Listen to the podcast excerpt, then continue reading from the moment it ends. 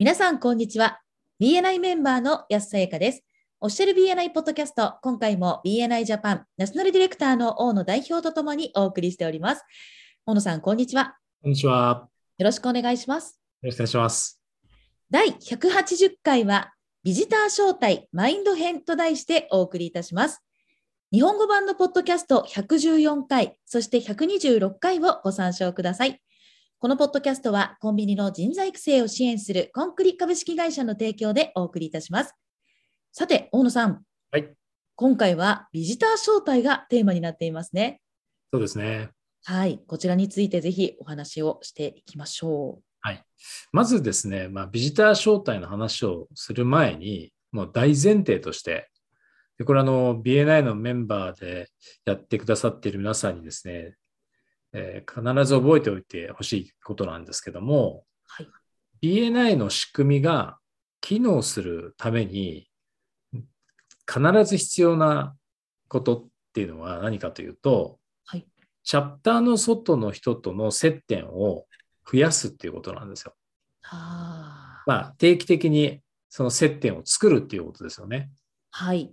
で、これが大前提として必要な行動です。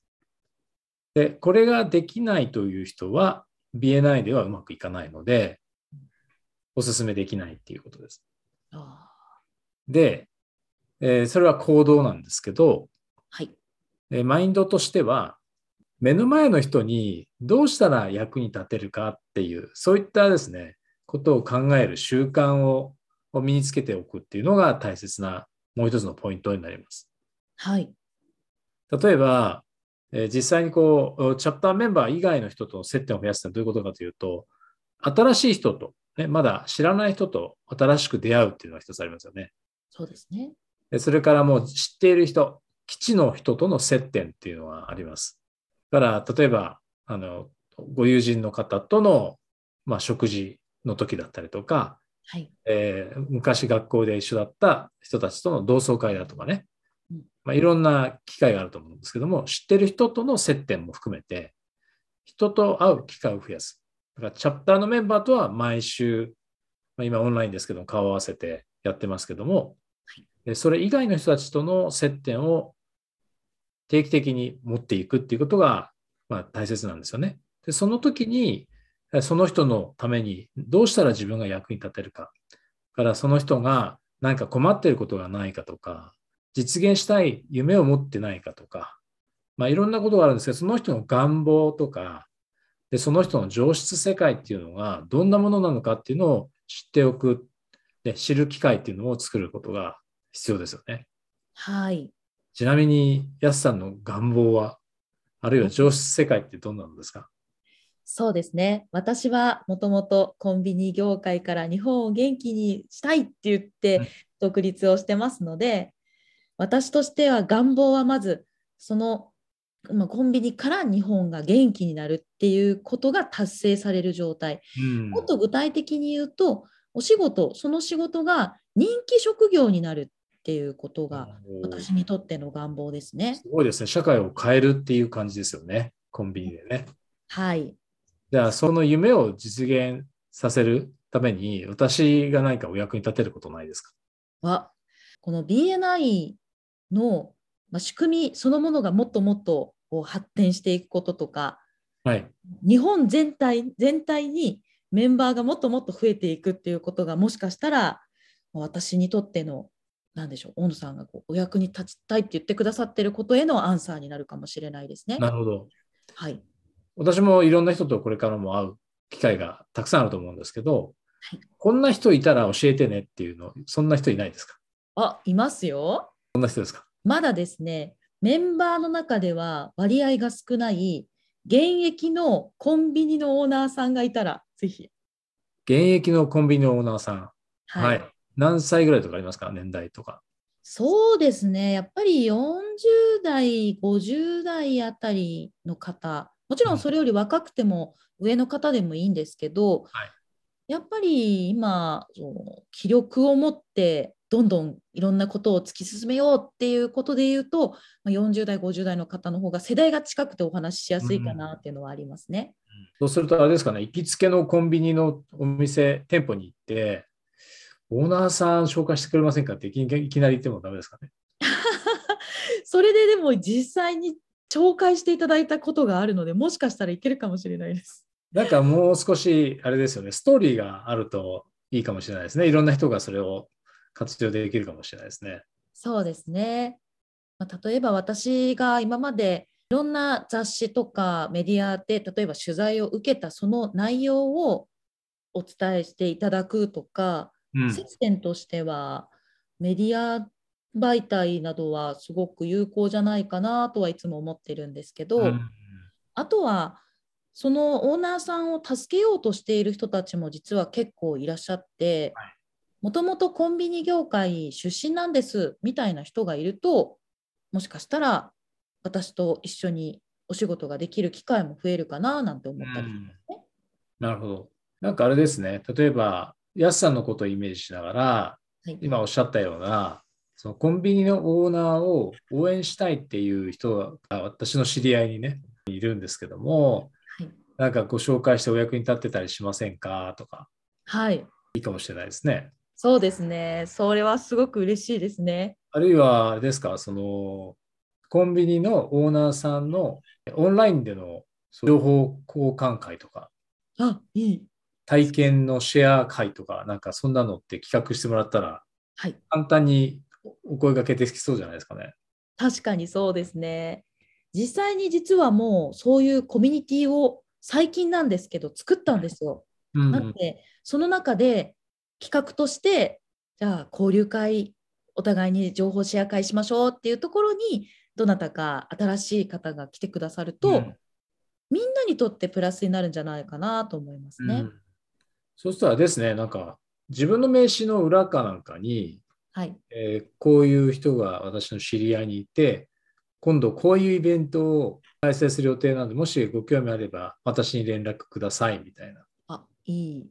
店長さんとか店員さんにそれ、これ、あの、ごめんなさい、オーナーに渡してもらえますかっていうだけで、確かに。例の成果はありそうですよね。本当ですね。なんか直接言うと勇気がいるけども、渡すと読んでくれれば気づいてくださるかもしれないですもんね。そうですよね。うん。お名前だけでも聞いておくと、何店舗かね、ご近所で経営されてる場合もあるでしょうから、はい。